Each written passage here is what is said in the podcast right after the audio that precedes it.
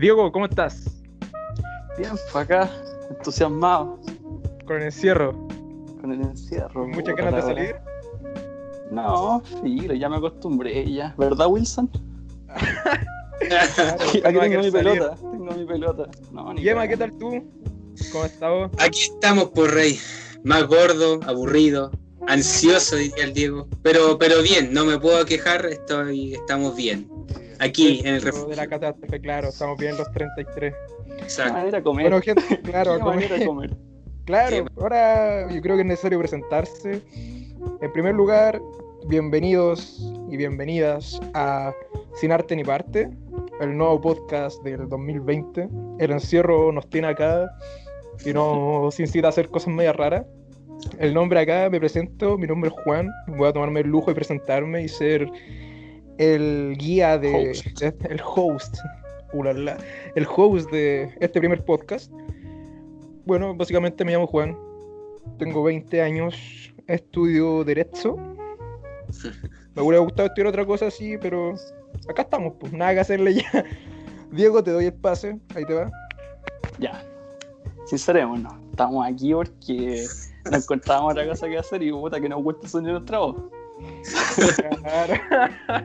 Mira, a mí es fácil me invitaron a estas dos personas tan inteligentes que me acompañan para a empezar a conversar para que, para que hubiera un toque un toque de diversidad por lo menos.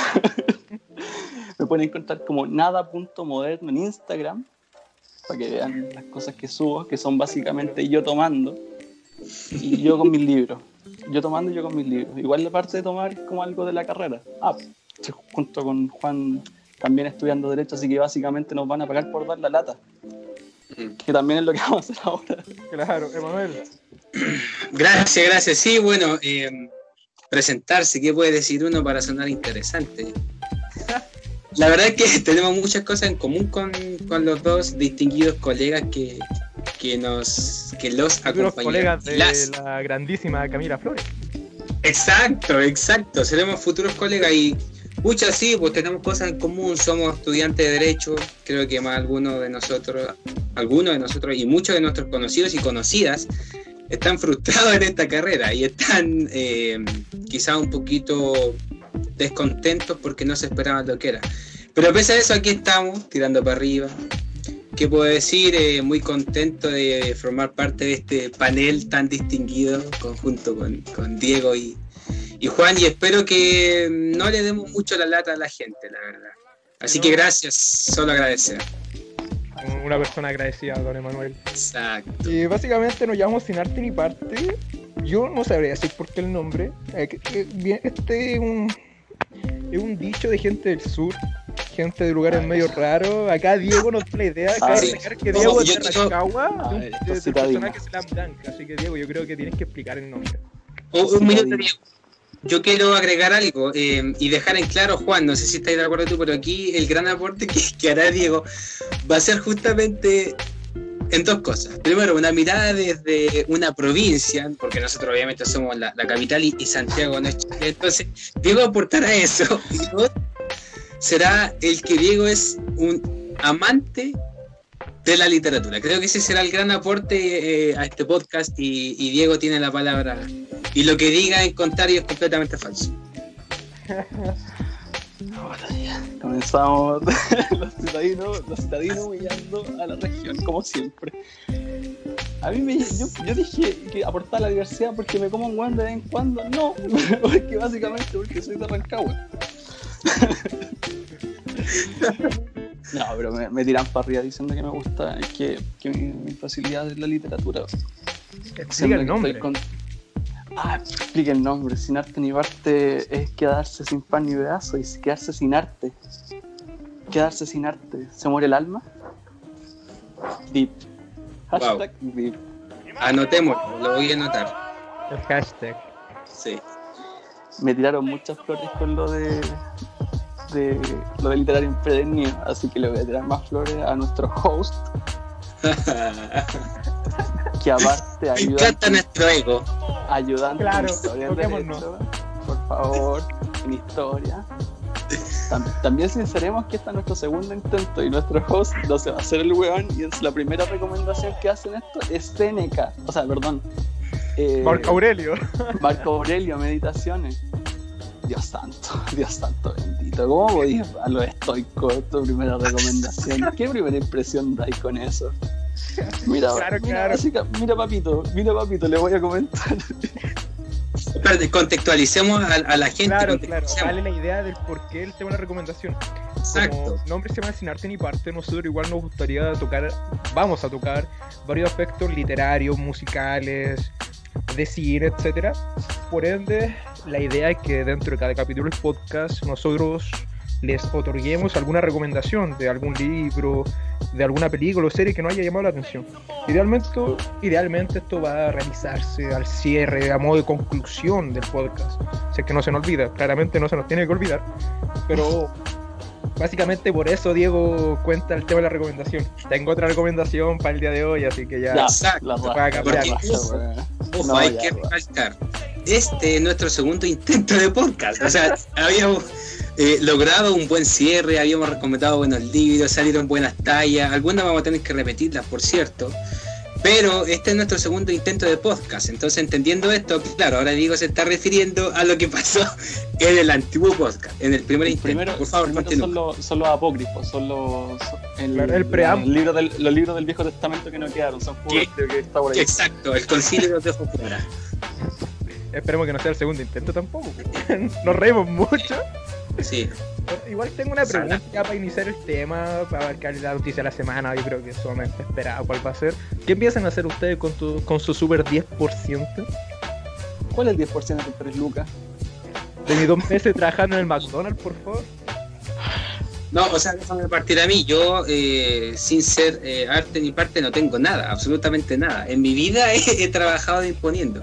los dos trabajos estables que he tenido y uno que tengo han sido boleteando, entonces no, no, no tengo ninguna, ninguna relación con la FP. Sí estoy ahí apoyando eh, el 10% que se baje, pero yo no tengo plata, así que le doy espacio a la gente que sí va a poder invertir en negocios, a gente que sí va a poder invertir en teniendo un mejor capital como es Diego y Juan, por favor. Pero ¿cómo, cómo no vaya a llegar a los, no vaya a sacar 4 millones como hacen todos los chilenos? ¿No vas a hacer eso? Para nada. no ¿Qué significa eso? ¿Que la derecha se equivoca? puede ser, puede ser. tener la liquidez, por favor. Piensan, oh, se va a ir de Chile, se va a ir de Chile la, la plata, vamos a gastar todo en AliExpress. en Wix, comprando ya a presión. no, yo opino, yo opino que esta, esta lucha del 10%, que ya está medio ganada, es una lucha más, más en un área política más que en un área social, porque sigue, porque sigue un área eh, jurídica o social, porque sigue siendo política de rascate con tu propia uña. Sigue siendo política de que es plata que es tuya y la viene, se, se quiere exigir. No sé qué opinan mis, compañeros, porque en, creo, creo, que, creo que en parte, en la práctica, si se lo pasamos a un economista, estas dos, estos dos proposiciones, va a decir, claro, ¿quién puede ser más, más eficiente el hecho del, del préstamo? Pero socialmente un poco es nulo el aporte. No sé qué opinan. Sí, eh, bueno, sin ir más lejos es, completamente cierto. Ya lo comentábamos en, eh, en el intento de podcast pasado. O sea, mi opinión es muy cercana a la que dice Diego, en el sentido de que aquí hay una legislación tonta, pero no tanta desprestigiando ni dejando en bajo el efecto que va a tener, porque obviamente es una, es una, una moción necesaria, no es importante, es necesaria. ¿Por qué? Porque está en, en, en juego la vida de las personas. Si uno no se alimenta, no vive. Y si eso eh, no es verdad, entonces ¿cómo seguimos vivos? Es, es, completamente lógico. Yo creo que es una discusión que tendría que haberse aprobado desde un comienzo y que creo que eh, la intención que, que, motivó a los parlamentarios a, a llevar a, a, cabo ese proyecto de reforma constitucional fue uno correcto. Y reitero, para mí es una decisión no importante, es una decisión necesaria. ¿Por qué necesaria? Porque mm. es vital y, no, y, no, es necesaria porque sea teóricamente necesaria, sino que porque es prácticamente necesaria. Eh, eh, es cierto lo que dice Diego. Ahora, yo tengo entendido que hay economistas serios que postulan para una parte y postulan para otra. Como que uno dice, no, esto va a generar un caos eh, económico, otro dice, no, esto no va a generar un caos económico. Y dentro de mi ignorancia también en ese tema, yo apunto lo mismo. Es una decisión necesaria porque ¿Qué más necesario hay de, tener alimento en su casa, de pagar las deudas, de, poder vivir entre comillas bien? O sea, creo que ahí está el acento del asunto. a mí me gustaría agregar ahí, en ese aspecto ya, con mis arranques de estudio macroeconómico a veces, que por lo menos yo sigo a la otra lógica, la lógica, por ejemplo, no sé, Feliz ha forrado, las últimas publicaciones de informes macroeconómicos.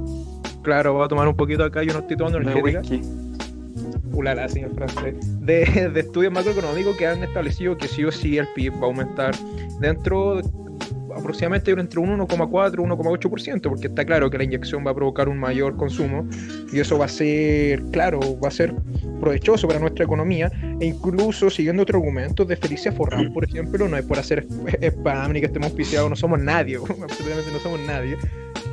Lo más probable es que la tasa de interés en relación a la volatilidad significa que las pensiones van a aumentar. Aparte, como dice Manuel, es una decisión, y con esto yo apoyo lo que dice Diego, vaya a ser una decisión de carácter meramente legislativo y jurídico, es una, decisión de carácter político y social. O sea, weón, hay gente que se está muriendo de hambre. La gente dice, no, pan para hoy, hambre para mañana. Y bueno, si no hay pan hoy, no va a haber un mañana. Por favor, yo creo que ese punto es sumamente, mm. sumamente importante el considerar en el presente.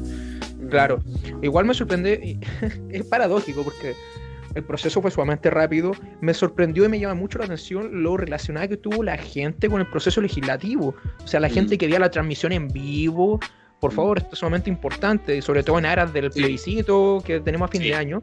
El tema de la participación política, sumamente es grato saber que la gente está participando tanto en la política y que el proceso legislativo haya sido tan rápido. Yo pensé que, pucha, en la, en la maña de, Piñera, sí, iba a decir, no, iba a destacar su super presidencialismo. Iba a decir, bueno, yo me voy a tomar los 30 días y en bola voy a vetar a esta wea. Y yo dije, puta, cuando había dicho este buen de Moreira, va a ser la peor decisión política que podría haber tomado Piñera. Incluso promulgó a los enojados. No sé si cacharon que el viernes promulgó sin transmisión en vivo, sin nada. Para mí que el weón está con toda la wea promulgando. Pero puta, yo con mi 10% ahí, no sé de dónde va a sacar plata, voy a cambiarme el notebook, weón. No, este notebook me tiene chato, weón. Eh, bueno, ahí tení, ahí, ahí tení, ahí tení un, un plan para, eh, ocupar ese 10%. Creo que es una buena, una buena inversión. Por favor, digo, continúa. Yo, yo nombré que era algo solamente político y desconocí sumamente el factor social de todo esto. Obviamente tuvo carácter social, obviamente estuvieron dando presión por Twitter. Es un error, pero cuando dijiste va a aumentar el PIB, va a aumentar el PIB, efectivamente, va a aumentar, pero el PIB también está descontinuado, creo, porque el PIB, el PIB lo hizo en un francés en épocas de guerra para ver cuánto se consumía en, en, en armas, creo que era algo así. ¿Quieres que aumente el PIB? ¿Quieres que aumente el PIB? Ah, cambia todos los focos de, de, estos de ahorro y pon de los normales, o sea, de los que gastan más. Ahí va a aumentar el PIB. Pero mm. aumenta la calidad de vida, no, nunca. La gente que puede hablar tres idiomas no sube el PIB. no sube el PIB claramente, pero si hablan, pero si se hablan tres idiomas como, que, como quería Frey para que fuéramos una capital económica de Latinoamérica, Frey. saca la palestra. Oye, no subiría el PIB. El que hay aquí es increíble, por favor, por favor, continúa. Dios, Dios santo, imaginémonos, imaginémonos que regalemos todos los libros de toda la escuela y que todo esto no subiría el PIB. Así que yo encuentro que el PIB ya está medio obsoleto. Claro, obsoleto. El capital humano.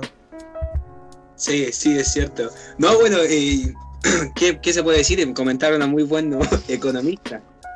Eh, y pucha, y sin ir más lejos, claro, pues Juan, claro que esto tiene una dimensión eh, de acompañamiento social. Y sin ir más lejos, como decía Weber, un, un acompañamiento legítimo social, porque la gente que ha hecho ha mm. acompañado el proceso constituyente. Ojo, hay gente que está confundida y es necesario aclarar eso. Esto no es un cambio de ley, no es una reforma de ley, no es una reforma legislativa, esto es una reforma constitucional. Es como, es como, yo lo imagino así, y creo que Esteban está de acuerdo. Esto es como un tentempié, es como eh, el plato de entrada para el fondo que va a ser la reforma constitucional. Esto, esto es una reforma en parte a un capítulo puntual, si no me equivoco, el 15, Juan, si no corrígeme, de eh, una reforma constitucional. Entonces, y con el tema de la AFP, entonces, o sea, es un tentempié, es como una probadita, y la gente acompañó eso. ¿Cachai? La gente lo acompañó desde un principio. La, la televisión eh, nacional, TV y en general todos los canales nacionales se preocuparon de qué cosa? De transmitir el proceso parlamentario. Más el de senadores que el de diputados. Pero eh, fue algo interesante. Vimos en señal abierta a Pamela Giles corriendo como Naruto. Qué momento para estar vivo. Qué momento Y- para estar vivo. Oye, Pamela Chipuden. A ver, y do- dos, dos hitos que marcaron en, en la Cámara, yo creo, en, la, en, en el Parlamento, fue a Giles viéndola correr y a Moreira colocándose el manto comunista. Compañero Moreira, Tío, ¿de qué está-. Moreira Soft. Ay, Dios, pero creo que, que ahí está el punto, hay que sacar lo bueno de- del asunto. La gente que está escuchando no creo que me vea, pero yo me estoy sobando las manos porque ver a la, a la derecha fraccionándose es como uno de mis sueños húmedos, la derecha fraccionándose. Mm, qué, qué cosa más rica. Sí, sí, es cierto, es cierto. Es muy cierto eso. Pero, pero esto, esto, esto lo estamos, quieran o no, se está arrastrando esta, esta lucha política que ya es ya casi constitucional, la estamos viendo hasta por, hasta por la renuncia del presidente de Opoli, que pues, Sí. va a ser el, el- un pelo, un pelo a un gato, pero da lo mismo. Puede sonar muy nada, pero políticamente puede ser relevante hacer un gesto, un gesto político interesante. Y ese gesto político, y también como lo que, lo que decíamos de Moreira en tono de chiste, de la nueva derecha social y todo eso, son movimientos políticos de tratemos de salvarnos. Tratemos de porque ya está, ya la presión de la gente ya se está notando. No sé qué opinan. Sí, yo creo que sí. Ahora, en ese caso, lo hizo, pero nadie lo siguió. Ahí está, ahí está el, el problema. el presidente Bópoli decís tú. Exacto. De ambos. Los ¿No? dos, Nadie lo siguió. Nadie lo siguió. O sea, Solo contra el mundo. exacto, son como los conejillos de India. Es como, como que, ah, voy a probar, voy a probar aquí, pero no. F, me dieron la, la vuelta de la espalda, nadie me acompaña. Y bueno, seamos sinceros. Como decía Florcita Motúa, y lo, lo como tres veces en la discusión parlamentaria, la, la derecha representada por, por el presidente son unos enfermos. Dijo, se dice que el presidente está enfermo, cito, un enfermo con iniciativa como el presidente enferma a todo el país.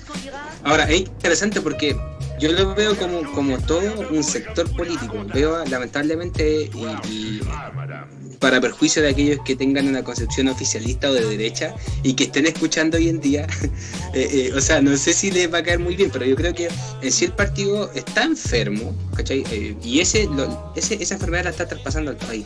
Pero tenemos, ¿qué tenemos? Distintos conejillos de India que intentan no ser tan enfermos. Y ahí tenemos precisamente a un diputado de derecha, y podríamos decir de extrema derecha, intentando darle la vuelta a su partido. Tenemos a un diputado de Renovación Nacional dándole vuelta a su partido. Y tenemos además al presidente, como dice Diego, pero que nadie lo acompaña. Entonces creo que son distintos o son pequeños matices o pequeñas personas que intentan no ser una enfermedad, pero que detrás de ello hay un virus eh, muy complejo del cual no se puede eh, dejar de hablar. Pero esa locura o enfermedad que decía la motor que también lo marqué tú puede, ser, puede mostrar como el carácter político de Piñera, puede mostrar la fuerza política que puede demostrar Piñera. Juan decía, ¿qué pasa si, si lo hubiera vetado? Movimiento muy arriesgado políticamente. Demasiado. Es suicidio político. Pero sería una patada que le da la, una patada que se le da a una jaula, no para, no para hacer enojar al animal que está enjaulado, sino para demostrarle que está enjaulado. Si Piñera lo ve, está, está dando una patada solamente para mostrar que aquí mando yo. Sí, cierto. Gente, Es perdón cierto. por interrumpir, pero creo que necesaria hacer el cambio de tema porque primer, primer podcast no, no quiero que se extienda demasiado y No, está bien, está bien. un el tema de la lectura, así que yo creo que las recomendaciones. Quiero tirar, Dale. a ver, ya Diego, parte tú dándome tu recomendación. Yo quiero cerrar después, o sea, cerrar la recomendación literaria porque igual podemos hablar de otras cosas. Así que Diego, por favor. cierra lo mejor para el final. Por favor. Diego, por favor, ilústranos. A ver. Ayudante de literatura. Así que. Ayudante de literatura, ufa. A mí me gustaría, me gustaría recomendar un libro que sale de, de, lo más profundo de mi corazón porque es un libro que a mí me encanta. Que los chiquillos saben que lo tengo en cuatro, en cuatro ediciones, lo tengo en dos idiomas distintos, que es el manuscrito encontrado en Zaragoza.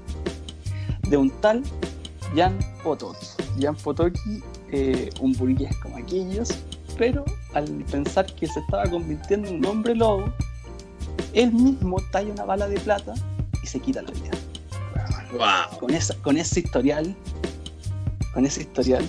Y aparte quería comenzar con la novela porque, como en las palabras de Potocki dice, como la mente tiene necesidad de esparcimiento, yo la buscaba en las lecturas de esos libros agradables pero peligrosos conocidos por el nombre de novelas.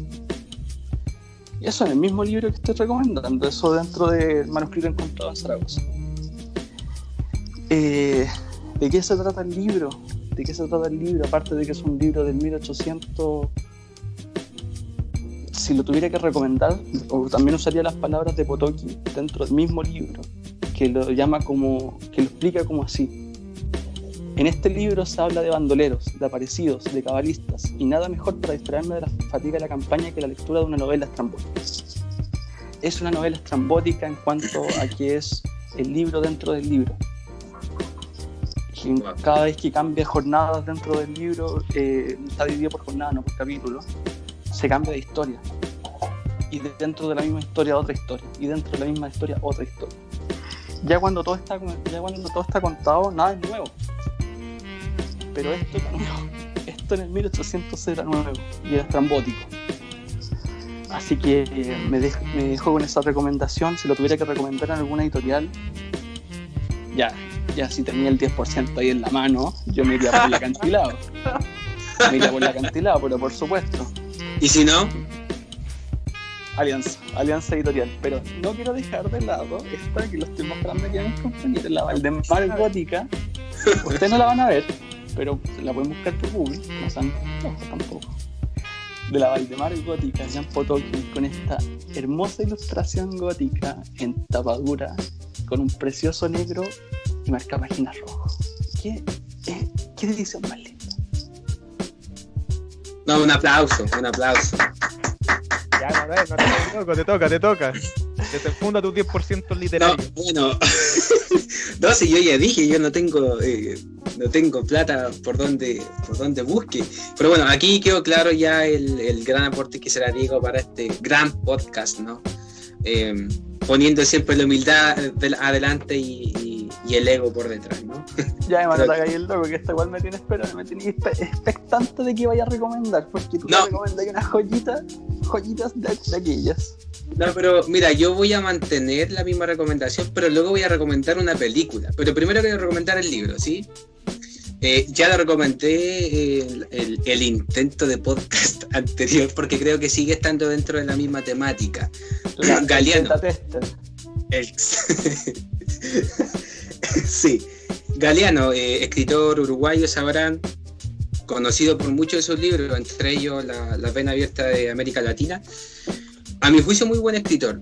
Hace tiempo que, que, no lo leía, la verdad, pero este fue un libro que me gustó mucho. Se titula Patas arriba, la escuela del mundo al revés. Y sin ir más lejos, trata la historia de Alicia, eh, luego de que sale del País de las Maravillas y se encuentra como en un nuevo mundo, en un nuevo cosmos, en una nueva tierra. Eh, y, y, es interesante porque eh, la historia transcurre en un periodo de tiempo bastante extenso y se deja en claro que el mundo está literalmente, como dice el título, patas arriba, al revés. O sea, eh, la cabeza, por decirlo así, de una persona son los pies, el ombligo está en la, en la espalda, eh, la derecha se, se, mezcla con la izquierda y al final no se sabe qué es. Y es interesante porque eso apunta, eh, a mi juicio, a la esencia, a la identidad de cada cosa. Y se termina por darse cuenta que todo es como una dicotomía, todo puede ser o no puede ser. Y eso es bastante materializable en el contexto. O sea, eh, estamos viviendo una situación como mundo bastante, bastante interesante. Los mismos eh, que están a la vanguardia tecnológica hoy en día, China, son los que nos contagiaron de, de, un virus. desde ahí vino y ellos todavía no pueden lograr la, la, la, cura. Entonces es una dicotomía, es, es, algo que no tiene sentido, es un mundo patas arriba. En Chile estamos... Como lo llamaría un filósofo la otra edad. Exacto. Exacto, exacto, exacto. Mira, y sin ir más lejos, sin ir más lejos, eh, la misma discusión parlamentaria, el 10%, o sea, como decía Diego, eh, cómo rascarse, como decías recién. Ah, políticas de rascarse con sus propias uñas. Exacto, sigue siendo, tu plata. Sigue siendo tu plata, sigue siendo tu patrimonio, sigue siendo tu propiedad y nosotros ya como ego por encima, estudiante de derecho. Oh, cuando, dijiste patrimonio propiedad dije, no, ya, muy abogado. colega. Continúa, colega. Ahí, ahí nosotros, y bueno, la, gente, la gente en, general sabe y los que están escuchando que nos pertenece, la gente se esforzó y que se está discutiendo por sacar el 10%, claro, tiene consecuencias para el Estado, para nuestro modelo económico, por más reprochable que sea, para nuestra política, para nuestro contexto, para nuestra práctica política, claro, pero prácticamente es completamente ilógico. Por eso el mundo patas arriba y creo que tiene bastante sentido. Eh, creo que esa es la recomendación. Ahora, quiero recomendar una película. Sí, sí, o... sí, no tirar una película y apelar a algunos, algunas películas. Grandioso, grandioso. Me, me, diste una idea, ya, ya, me acordé que quiero comprar con mi 10%, weón. Si no, mira, si no puedo comprarlo con mi 10%, voy a ir a saquearlo, voy a ir directo a la microplay a saquear una Switch porque me muero por jugar Animal Crossing. Bueno, me ofende no estar jugando Animal Crossing en plena pandemia, weón. Qué mejor momento para jugar Animal, Animal Crossing, weón. Acabo de ver un perfil mío, pero fan de Nintendo. Ahora, el, eh, haciendo un, un, una cita, el gran Hituki creo que juega Animal Crossing y creo que ha subido algunos. Sí. Algunos, algunos respondo en vídeos. Hituki es un compañero nuestro eh, que tiene Switch y de repente lo veo, lo veía jugar Animal Crossing y me dolía.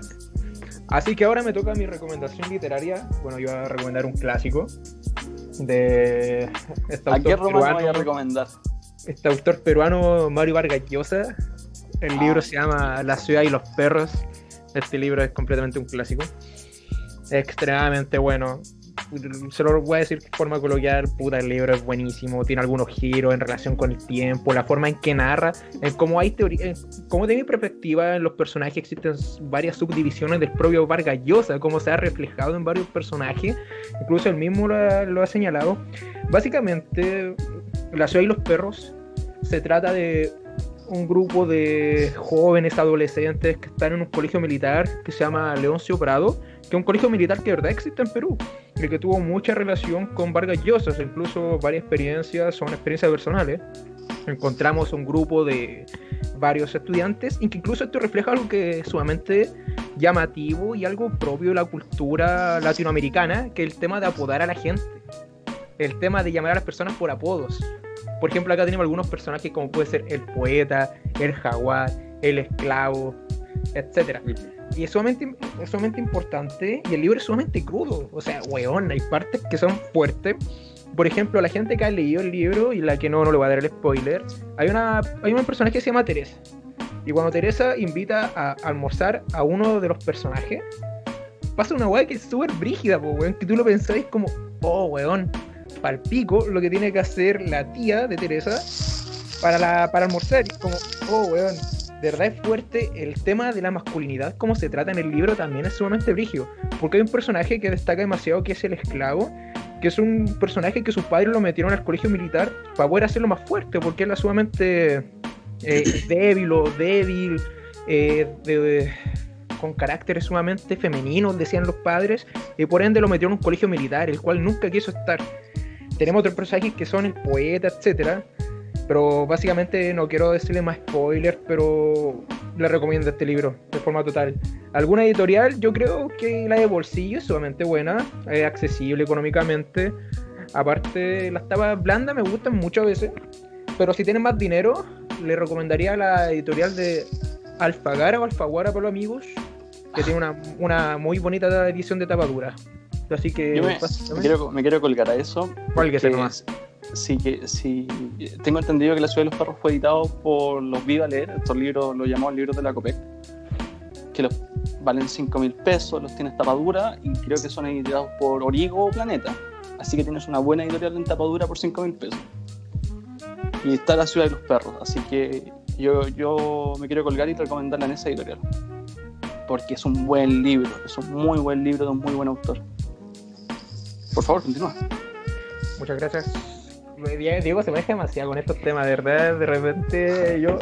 No es por, no es por tocarle el cuerpo, tocarle el cuerpo de nosotros, sino uno tiene que admitir cuando tiene a un conocido que sabe arte de literatura. Y para mí, Diego es una persona que conoce de libros. No, y eso es. Eso, no eso es lo que tal, vez, tal vez para él no conoce libros, pero Mm. le, le apasiona la lectura y eso se rescata demasiado. Yo soy un lector, pucha, ahora a este tiempo le está dando más literatura fuerte, sobre todo a la latinoamericana, más allá de los libros de historia, porque sí soy ayudante de historia del derecho, y, pero no todo, la literatura es necesaria.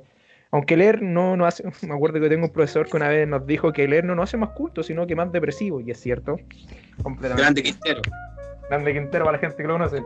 Sí, no, quiero, quiero apoyar lo que tú dices, Juan, porque yo dije desde un comienzo, o sea, aquí el gran aporte literario no va a ser, no voy a ser yo para nada, no va a ser Juan, va a ser el, el Diego, el gran Diego.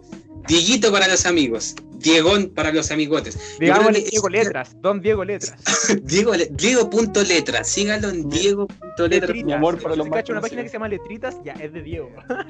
Sí, no, es interesante. Es interesante porque la verdad es que las personas que yo conozco que leen mucho, dígase leer en cuanto a literatura, porque yo la mayoría de libros que voy a recomendar prácticamente van a ser de filosofía, que es lo que me gusta más, y filosofía política puntualmente, pero me doy cuenta que todas las personas que leen literatura son buena onda, y ahí tenemos al gran Diego, tenemos al profesor Hidalgo, que para la gente que no lo sepa, eh, es el profesor eh, que tiene el honor de que Diego haga, haga su ayudantía, ¿cachai? Así hay que entenderlo. Y el mismo profesor Quintero, gente que lee mucha literatura y otros amigos y amigas, pero siempre, siempre son gente buena onda y Diego no es la excepción, para nada. ¿Qué película Mucha queréis recomendar. Manuel? Ah, sí, bu- bueno, em, el Diego y yo creo que el Juan igual debe cachar y la gente debe cachar que hoy día es el día del baterista chileno. Es un gran acontecimiento, porque a mí me gusta mucho la música y en especial la, la- la- la batería. Y bueno, en honor a, como, como comentábamos delante, eh, al, día de nacimiento de, de Gabriel Parra, es justamente que se, se conmemora este día pero ya lo había eh, empezado en honor a, a la música chilena, música folclórica de por sí, y música neoclásica folclórica, el Patito, Patito Salazar, no sé si lo han escuchado hablar, un baterista muy conocido chileno, pero él fue uno de los pioneros. Eh, y bueno, considerando eso, quiero recomendar mi película hasta el momento favorita, eh, Whiplash, ¿les suena? ¿La han Sí. escuchado hablar? ¿La han visto en alguna parte? Pedazo de película. O sea, desde Jonathan Simmons con. ¿Cómo se llama este, este loquito? Miles Stiller, si no me equivoco. el- el- Me carrilaría. ellos interpretando esa película, el guion redondito, la duración yo creo que es excelente. El trama, el argumento, por más que ha sido criticado, tengo amigos bateristas que lo han criticado, porque igual es como un poco su- surrealista de, de lo que pasa en el mundo de la batería, en el jazz, en la música jazz. Pero, o sea, eh, creo que eh, está dentro de- de- de un concepto ficcionario igual, y, y creo que tiene mucho sentido tener una película así. Y considerando el Día del Baterista Chileno, creo que es una gran película para recomendar. Y personalmente una de mis películas favoritas. Qué interesante que hayas recomendado Whiplash si lo hayas, le hayas dicho que es como una ficción. Whiplash es muy parecido, sino que tiene los mismos paralelos que el cine negro. Y el Verás. cine negro, y, el cine, y dentro del cine negro ya estamos dentro de ese mundo ficcionado, donde una mujer se puede transformar en un cisne negro.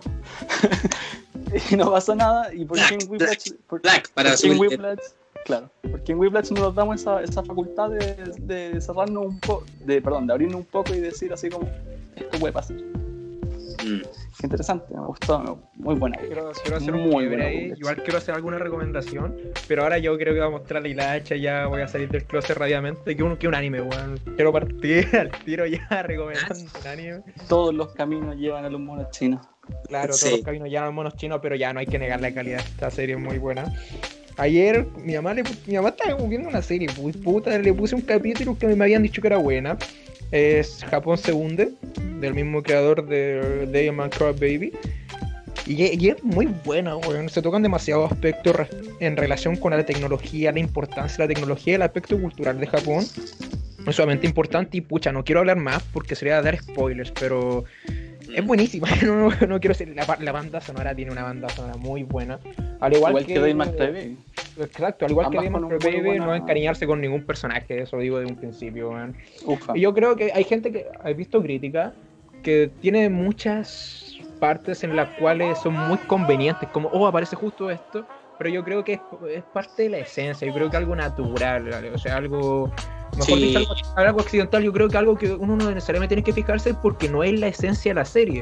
O sea, la, Mm. eh, la- la serie trata de desarrollar un, un determinado mensaje y yo creo que el contexto es lo de menos a la hora de, a la hora de, de disfrutar o tratar de entender la serie. Así que yo básicamente recomendaría eso. Y se me salió el otaku de, el otaku de closet, perdón por tirarle la hacha, pero era necesario. Me baño.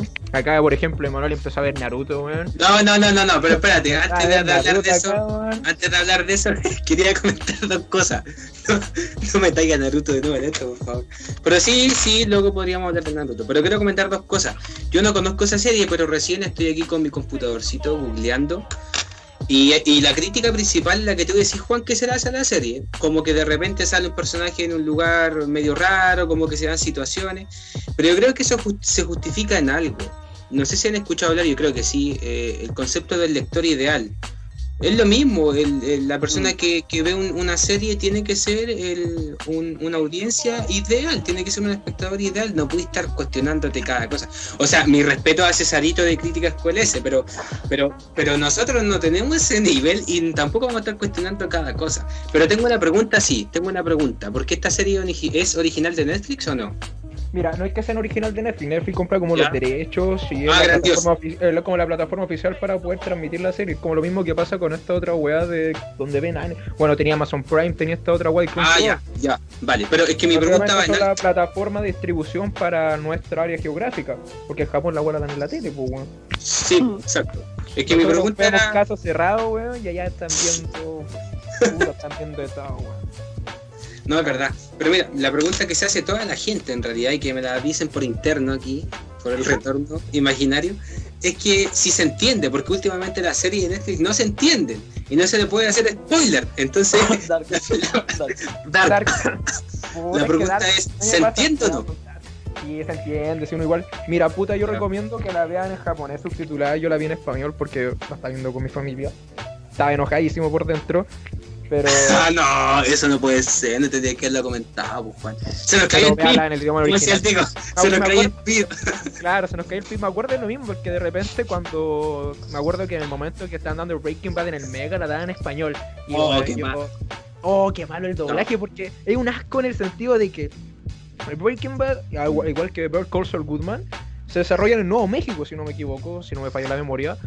Y lo que sucede es que muchas veces se relacionan con personajes que hablan español, pues, weón. Mm, Y el tema Como de nuestro. El gran tuco. el Gran No, Tuco, la no. familia Salamanca, etcétera. Que hablan, hablan español y el tema de cuando están dejando, por ejemplo, ya en el primer capítulo de Boris Saul Goodman, cuando ya en el segundo, cuando Jimmy llega a la casa de, de- del Tuco, de Tuco Salamanca, Sí. y, y el bueno empieza a hablar en español con la abuela. Y Jimmy y el otro bueno no tienen ni idea, el otro bueno antes que lleguen y le pase lo que les tenga que pasar, no tienen ni idea de lo que dicen, pues weón. Pero tú lo ves en español y ambos están hablando en español y es como, weón, siento que se quiebra y se pierde algo sumamente importante de la Sí. serie. Así que vean está nuestro, co- nuestro compatriota en- que dice eh, Caldillo de Congrea. Sí. Caldillo de Congrea. En la escuela de. Santiago de Chile. Chile, en No, la- el, el vínculo que hizo Vince Gallagher con, con el, el periodo de, de pinochetismo en Chile, o sea, la dictadura. Interesante. Interesante Sí, es. Ojo, para Guillermo, para Guillermo el Toro es mil veces mejor ver Call Saul Goodman. Sí, Mm, sí lo leí, Sí. sí lo leí. Pero, pero pero A, ojo, a mí me pasó eso llegando a la quinta temporada. A mí en la quinta temporada me gustó más ver Call. yo diría que no, porque no existe Better Call Saul sin Breaking Bad. Es que, pucha, claro, y que ahí tenía un algo. Claro, te voy a ir por esa línea. pero yo creo que separando la obra, prácticamente Burkle puede subsistir eh, independientemente de, de, Breaking Bad. Yo creo que eso lo ha logrado y lo ha hecho sumamente importante, porque a modo de ejemplo, las primeras tres temporadas básicamente no tiene ninguna relación con Breaking Bad, más allá de la historia de Mike porque la historia, la primera tres temporadas se relacionan, eh, tiene como eje principal la relación entre Jimmy y su hermano, lo cual es sumamente rígida. Y como otro, yo creo que para mí es de las mejores series de abogados, no como esta otra web de Sweet que levantan el ego. Es sumamente, aparte la historia de Jimmy, igual es sumamente compleja. Jimmy yo lo encuentro como un chileno, un flight de chileno, weón tiene un buen desarrollo. Mira, lo otro que está viendo es que lo que hacen en Bird Call es tratar de solucionar todos los problemas que tuvieron en Breaking Bad, porque en Breaking Bad, más allá de que Jesse tendría que haber muerto, no me puedo cuando apareció Saul Goodman y supieron desarrollarlo. Pero yo creo que no, igual de, repente, de repente, yo, yo, considero que de repente igual es feo considerar una serie mejor que la otra. Yo no me gusta considerar una serie mejor que la otra. Y en este aspecto yo digo que ambas series están muy bien paradas y que son de lo mejor que tenemos en No, completamente de acuerdo. Para mí, lo digo desde ya y creo que va a ser un tema de conversación diario. Para mí, la mejor serie que he visto en mi vida, por muchos aspectos, es Breaking Bad. Pero sin duda alguna, sin duda alguna. Ahora, yo he sido irresponsable porque de flojo no he terminado de ver el calzado. Pero tengo, tengo una misma, una noción parecida a la que dice Diego. O sea, por historia, tú no puedes separar Breaking Bad de Better Call Saul, porque obviamente es una es como una rama que continúa. Pero más importante que eso, yo creo que tú no puedes ver con tantas ganas el comienzo de Better Call Saul si no viste Breaking Bad. Es que Claro, claro, es que es un spin-off. Igual es sumamente importante eso, porque se da caleta con los spin porque suelen ser un asco, pero en este caso no.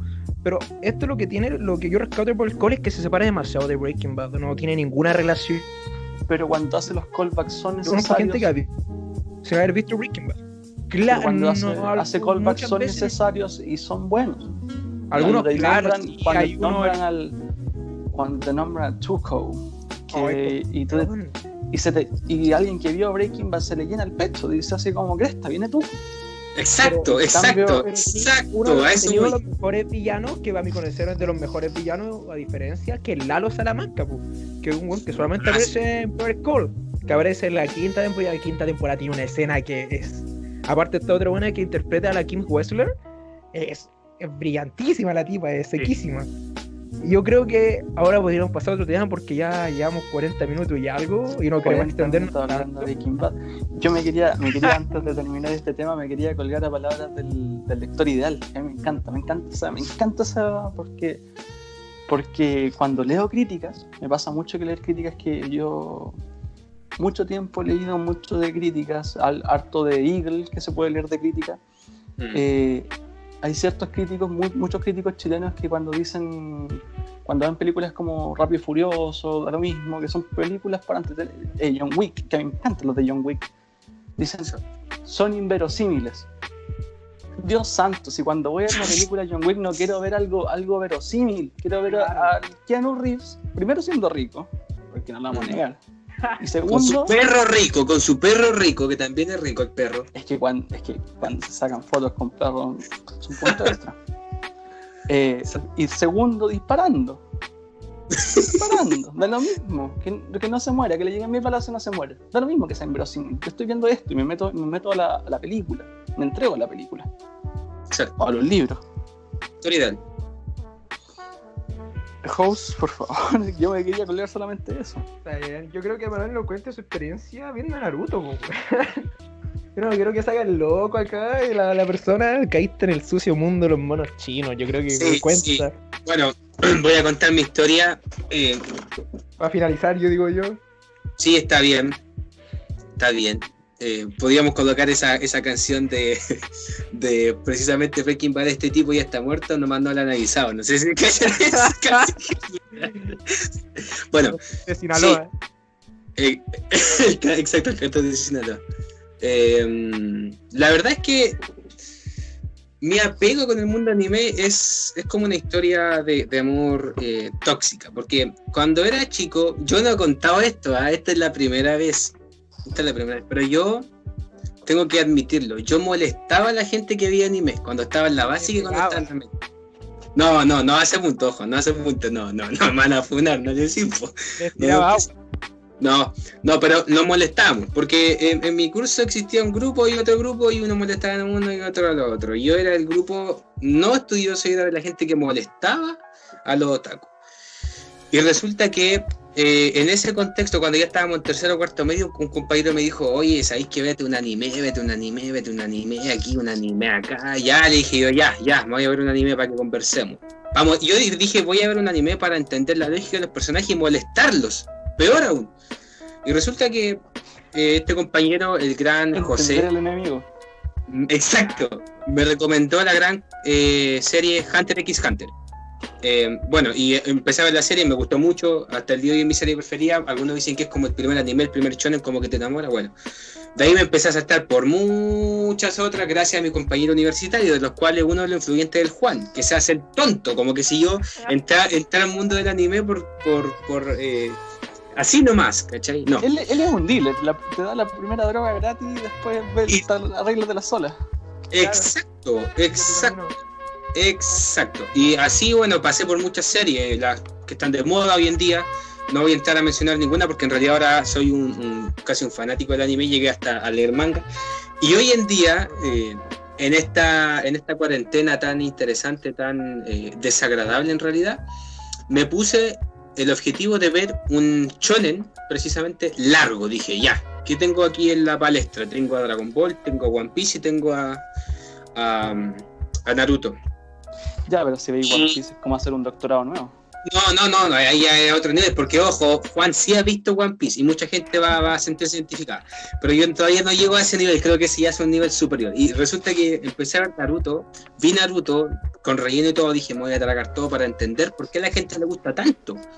Y ahora soy un, clásico eh, viciado y miembro permanente del grupo Akatsuki. O sea, yo ahora me enfoco, me levanto en la mañana y pienso, tengo que avanzar por lo menos 10 o 20 capítulos hoy día. Estoy sacando opening en la guitarra. Le propuse a mi amigo, a un amigo, sacar un opening eh, eh, con la banda. Entonces fue como, a eso estoy y a eso he llegado. Y esa es mi historia con el anime. Y gracias, Juan, por recordármelo una vez más. Te lo agradezco a la distancia. Mira, yo igual no, no quiero hacerme el loco, yo tengo, puta, igual yo si veo, no me considero otaku. Tengo dos tatuajes nomás, tengo un tatuaje de Evangelion y uno de Casa Breaki, pero estaban en oferta, nada que A ver, yo voy a, yo voy a dar mi historia con eso, porque yo la primera vez que conocí a Juan me saluda y veo en su brazo un, un tatuaje de Evangelion y pensé. ¿él va a ser mi amigo? No, me voy a alejar.